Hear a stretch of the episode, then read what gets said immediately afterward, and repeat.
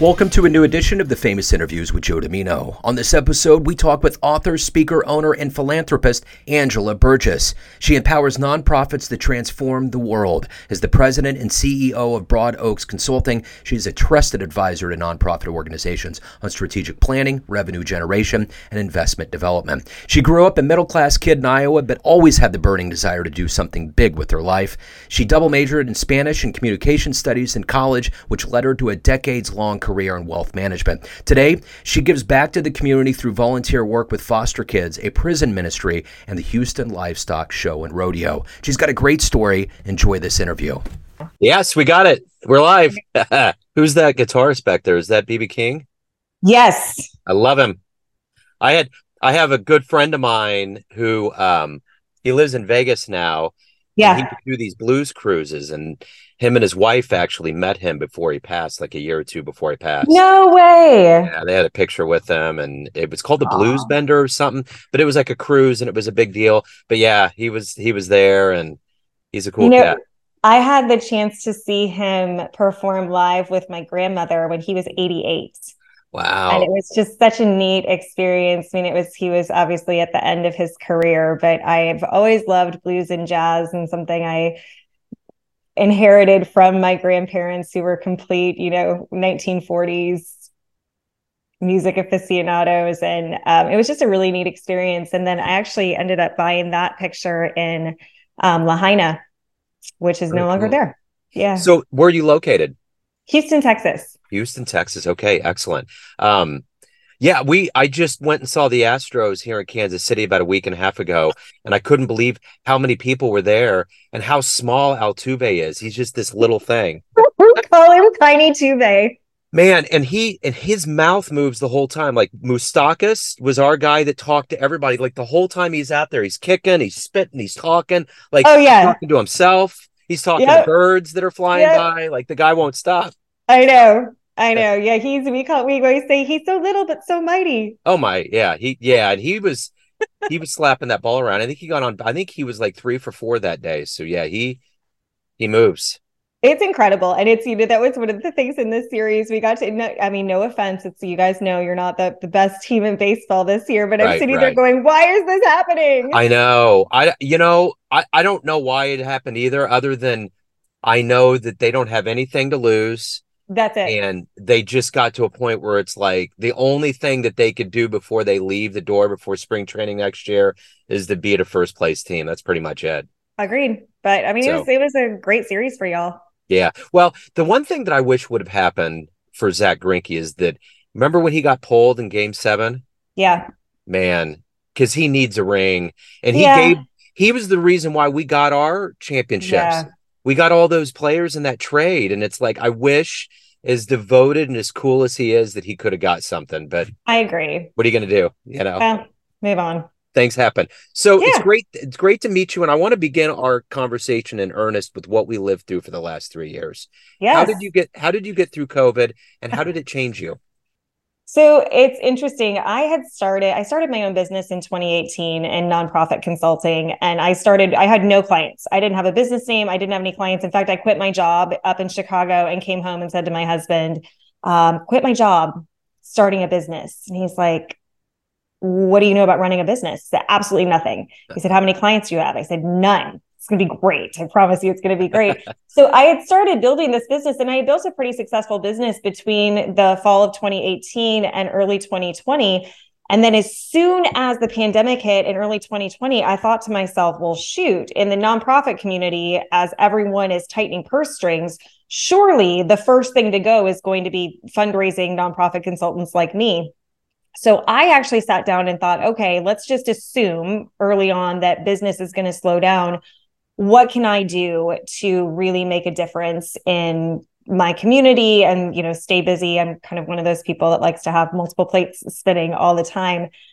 And I had a donor when I was captive to a nonprofit in Chicago who volunteered as a court-appointed guardian ad litem, or a CASA worker, they call it in some states. Here we're child advocates. And I decided in that spring that I was going to see if I could become a certified child advocate. So I ended up making that move. It was a 40-hour training on Zoom, and this was when Zoom was new. It was so incredibly clunky and cumbersome and awful. I mean, literally for 40 hours, they just sat there and talked to us. No breakout rooms, no videos. It was so painful. And the homework was so cumbersome. But it just felt like it was something I was being called to do. The challenge became was that fundraising consulting didn't slow down because everyone was trying to figure out how do we reposition and how do we keep fundraising, because people need to eat more than ever. People need housing support more than ever. People, you know, child abuse rates went up. Abuse rates of spouses went up. So you had more people needing services than ever before, but you also lost, for a lot of nonprofits, that main fundraising stream of events. Yeah. So one thing I'm good at is helping organizations diversify revenue streams. So for me, I felt like, I actually just came out with a book last week, and there's a part in there, I felt like I was driving a bus, and it just kind of kept coming to these rolling stops. But instead of people getting on, it was just cats, like cats everywhere. And I just kept trying to herd the cats and keep everyone safe in the bus and keep the bus moving in a forward direction. Yeah. So, yeah, it's been a little bit crazy the last few years. It certainly has. So, you know, on paper, you have all these things. You're an author, speaker, owner, philanthropist, but let's get you in front of a bunch of third graders at a career day. And one of the kids looks up and says, what do you do for a living? How do you get to the essence of it and explain it to a child? In front of a third grader, I would say I make people's lives better every day. Okay. So what did you want to be in the third grade? What was your dream to grow up and become? I wanted to make people's lives better every day. So you're living the dream. I like it. And, you know, it's confusing. And I think that's where, if you look at my career on paper, you think, you know, you either think, wow, this woman is a Renaissance woman, or you think that I fail a lot and have to start over a lot. The truth is that we can't actually measure in making people's lives better every day in college. So you got to pick something. Mm-hmm. And I think it's a challenge for a lot of people. Even talking to youth today, they don't know what they, nobody knows what they want to, well, I shouldn't say no one, but few people know what they want to be when they grow up. Yeah, it takes a while. So let's go back to where you were born and raised and how these seeds got into you to want to help people, to want to diversify and to be a business owner and to help others and speak and write. How did all that happen? I was born into a middle-class family in Iowa. I'm from Iowa City, Iowa. I'm so fortunate. I have a wonderful mom, a wonderful dad. I had an older brother, just kind of what you would think of as the run-of-the-mill Midwestern, you know, nuclear family. Mm-hmm. And I was really fortunate. I never wanted for anything. We didn't have a lavish lifestyle. My parents worked really hard. They had 2 weeks of vacation every year. 1 week they would take off in the summer to paint the house. And the other week we would go on vacation to Lake of the Ozarks, Missouri. And it was a really nice childhood. I just always had kind of this thing inside of me that felt like I wanted more. And I think when you're a kid, and even when you're a young adult and into your adulthood, that definition of more is very, very elusive. Mm-hmm. And for me, it started, I never felt really confident as a kid. I think, you know, something you don't think about is that a lot of your experiences in grade school are largely shaped by your teachers, where they sit you in a classroom, who they have you befriend, kind of groups that they put you in. And so early on in kindergarten, I kind of got lumped in with this group of kids. I've always been very empathetic. And so my kindergarten teacher had placed me with a couple of kids that were, not the most popular kids, who maybe struggled a little bit, hoping that I would lift them up. But all that happened is that all of us became a little bit ostracized from the rest of the pack. And that stuck with me all of grade school. So I was never really popular, didn't get invited to a lot of, you know, birthday parties and that sort of thing. And so I just had this thought, like, okay, let's just say that you missed the popular bus. What if you could be on the smart bus? And so I worked really hard to learn things and do things differently. I remember when I was in the 6th grade, we had to do this project where you interview someone. Did you ever have to do that project? Oh, yeah. The interview project? Oh, yeah, yeah, right? Yeah, yeah. And my thing was, I wanted to interview Dr. James Van Allen, who discovered the Van Allen radiation belts in space. Yeah. And my teacher told me that I shouldn't be wasting Dr. Van Allen's time, that I needed to come up with someone else. And I went home and told my mom that, and she said, well, he's in the phone book. You know, you could call him and see. And it wasn't there wasn't a total disconnect there. Both of my grandfathers, my dad's dad and my mom's dad, knew him very casually. So at least our last name was somewhat familiar. And my mom gave me the courage to do it. I picked up the phone that night and I called and got his wife on the phone. And she said, you know, he's not home from work yet, but I'll give him the message. And he called me back. And I think for me, that was my first experience, not only doing something that was, I mean, it's kind of a big deal for a sixth grader to call a world-renowned scientist and ask for an interview for a project, but more so the fact that he was willing to share his time with me. And back to your earlier question, I was in awe in my interview with him at how he was able to explain these very complex concepts to me on a level that I could understand. Yeah. And that really stuck with me. I think, you know, again, when you're 12, you don't really know what to do with that. But as I look at my life, one of the things I have always strived for is to help other people lift themselves up, people who are looking to become the very best version of themselves, or even help them identify what that is, and then give them the tools that they need to get there. You know, it's interesting because that's why Stephen Hawking was so profound, because he could take the complex and he could simplify it. So did you ever go to Tantera in the Lake of the Ozarks? No, I've never actually been there. How funny is that? It's weird because Jimmy Buffett, actually, he just passed. He turned that whole resort area into Margaritaville. Yeah. Which is wild. So yeah, lots of things have changed down there. So let me ask you this, of all of these ambitions that you have, who's been a hero for you? Who's been your fuel? So many people. I don't think that you can point to any just one person. I think there are people who come into your life at that exact moment, and they're supposed to be there. I mean, I think about, for me, it went on, it was Mr. Brems, my 8th grade teacher. And then it was this guy who was friends with the son of some of my parents, you know, who took 5 minutes and gave me some advice that changed my life and has changed the trajectory of my life. It was the president of my college. It was, you know, my dad's mother. It was, you go on and on, someone in your department, or even just someone who says something random to you one day and you think to yourself, that really makes a lot of sense. So I think that, as you look at your life, there are these people that come into your life. And I think all too often we discount that. Like, just because you're not a steady presence in my life for a prolonged period of time doesn't mean that you don't have something incredibly invaluable to offer me. So let's take that baton from the 6th grade for that interview and go to right now. If you could have a dream interview or a dream meeting with somebody, anybody on the planet right now, who would it be? Anyone on the planet right now? That is a wonderful question.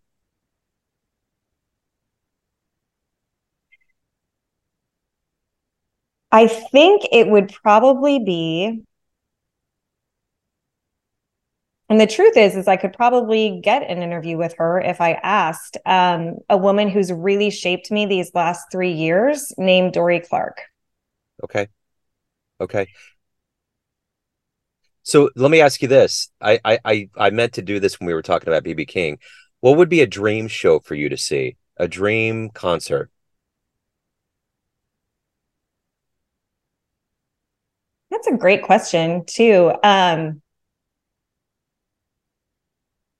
wish I could answer that. Okay. We can circle back. Sorry. I don't, you know, to be honest, this is going to sound terrible. You know what? Dream concert, it would be a small venue. I think the reason I'm not a huge live music, you know, the fill the arena type person, mostly because the sound quality isn't that great. Sure. And I really struggle with that. But I think if you think about a dream concert, it would be a small, intimate venue, whether it's 50 people or 100 people. And it would have to be the King George Strait. Oh, yeah. Nice. You know, one time in Kansas City, we used to have the stadium, Kemper Arena, that was down by the river. I remember. Prince played there in the 80s, and he went up to the Grand Emporium up in Midtown, and no one really knew it. So they just like said, Prince is here. We're selling tickets. They went fast. People freaked out, and he played that club, and it was wild. You know, it was kind of an intimate show.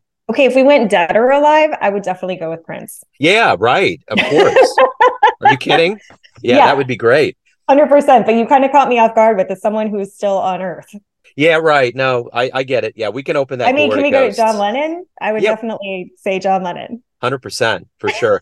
I did see a reincarnation. There's a band called Rain, and they cover all of the Beatles generations. Like, oh no way, generationally. So they were at Starlight this summer, and they did like the 4 different phases, and it was wild because they had it down. They looked like them. They had the costumes, you know. Awesome. They had all these commercials that would fly up in between each of the segments, and then when they finally did Sgt. Pepper's, they had all of the outfits, and it was magnanimous. It was pretty cool. That's amazing. Yeah. Yeah.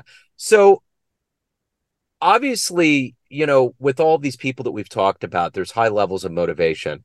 What is that for you every day? What makes you be who you are, get out of bed, accomplish what you want to get done? What is that? It's the idea that each of us has an opportunity to change the world. And I think we get so wrapped up in the day-to-day monotony of our lives that we miss the small opportunities to really make a difference. I've always been frustrated. I mean, as a kid, I didn't understand it. And I thought it was just because I was a kid. I still don't understand it. I mean, you turn on the news, you read the newspaper, they present you with the problem. They never talk about the solution ever. You know, it's like interest rates are high, end of story. And you're like, okay, well, what does that mean? And how do we fix it? Or, you know, inflation is on the rise. It's bad. Or it's good, or whatever it is, right? But there's never any sort of notion of why this is a problem and how do we address it, unless you read The Economist and Financial Times, which I do. But by and large, the average person turning on the news at night is sort of like, everyone, these 5 people got murdered in your city today. Uh-huh. That's it, right?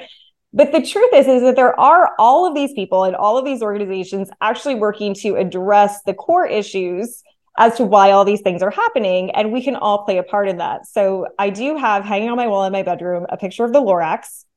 And if you remember, the very last line from the Lorax is, unless someone like you cares a whole awful lot, nothing is going to get better. It's not. Yeah. And I feel like that's something I do. I care a whole awful lot about so many things. And so what gets me out of bed every morning is that I know that every single thing that I tick off my list today puts us one step closer to being better communities, brighter communities, and opportunity for each of us to really take the individual gifts that we have and let them shine. So of all of the clients and all of the situations you've been in, what is your best success story? That's a tough question, because I think success looks different for everyone.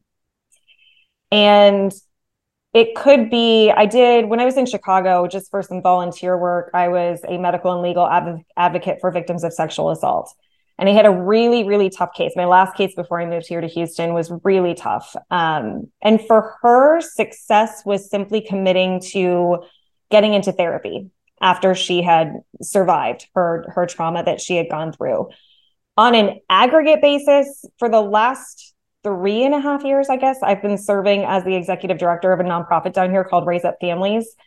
And I loved the organization. I was a donor of the organization before I became the executive director. And one of the things I loved about it was they had this track record. First of all, a nonprofit that's been tracking data for 25 years is unheard of, but they had this track record of helping low-income families increase their income by 35 to 40% in just the 9 months that they're in this program.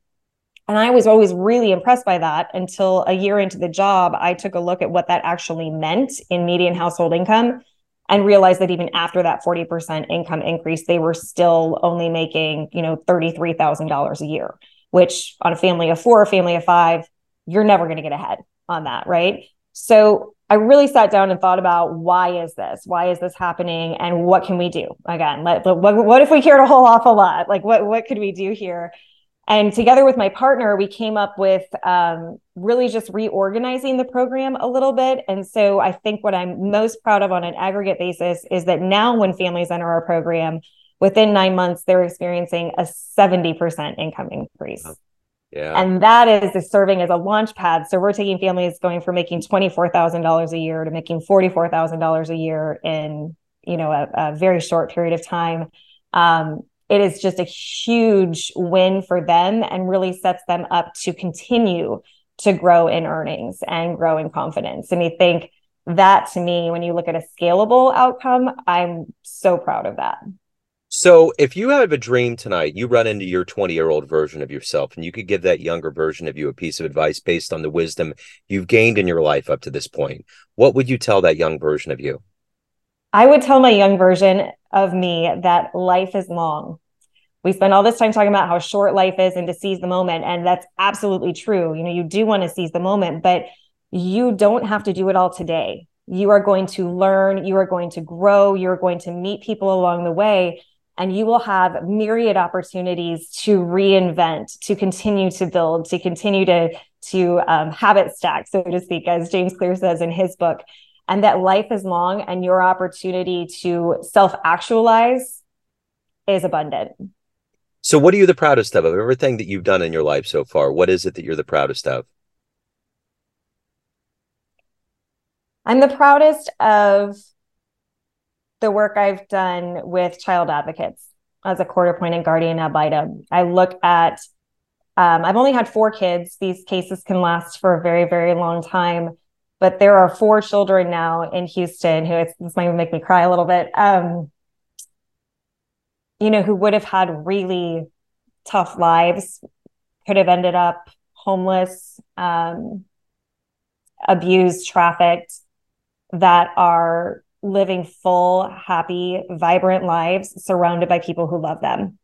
Yeah. And I think that, you know, we do so many things. We all have to earn a living. We all have bills to pay. We all want to enjoy our lives. But if I look back on it, I think the thing I'm most proud of is that I truly was able to save 4 lives. So Angela, everyone has a perception of you. There's all these pockets of people in your life, family, friends, clients, colleagues, those that you're helping, but ultimately you're in control. What is your perception of you? Who do you think you are? I am a dorky 5th grader with a perm, braces, and acne. Nice. 100. I mean, I honestly, I am. I just, I wonder so many times, like I wake up and I wonder, you know, how is this my life? And I've had great opportunities to do some really amazing things in the last few years. I have a wonderful husband, amazing friends. And I just, I'm in awe of that every day. I think is, again, you go back to your childhood. I wanted something more, but I did not know what that meant. Mm-hmm. And now that it's here, I'm still just amazed by it every day. So if anyone out there wants to indulge in all things you, where do they go? Where's the best place? The best place to go is my website, which is www. Well, you don't even need that. https:// BroadOaksConsulting.com. My book is for sale on the website as well. You just go to book in the upper left-hand corner. That will, it's a motivational autobiography. It chronicles my strange and bizarre career journey, how I've gone about making all of these bizarre choices that a lot of people didn't understand in the pursuit of realizing my full potential. What a great story. Great energy. Thank you so much for opening up today. I appreciate it. Thank you. I appreciate your time. Absolutely. Best of luck. All right. Thanks. Take good care. Thanks for tuning in to another famous interview with Joe Dimino, where we cover the world of art, literature, business, spirituality, music, and more from around the globe. Our esteemed theme music was composed and produced by the great E.E. Pointer of Kansas City's River Cow Orchestra. If you want to hear more interviews, visit the Famous Interviews with Joe Dimino channel on YouTube. You can also find us on Spotify and Apple Podcasts. Thanks again for listening, and until next time.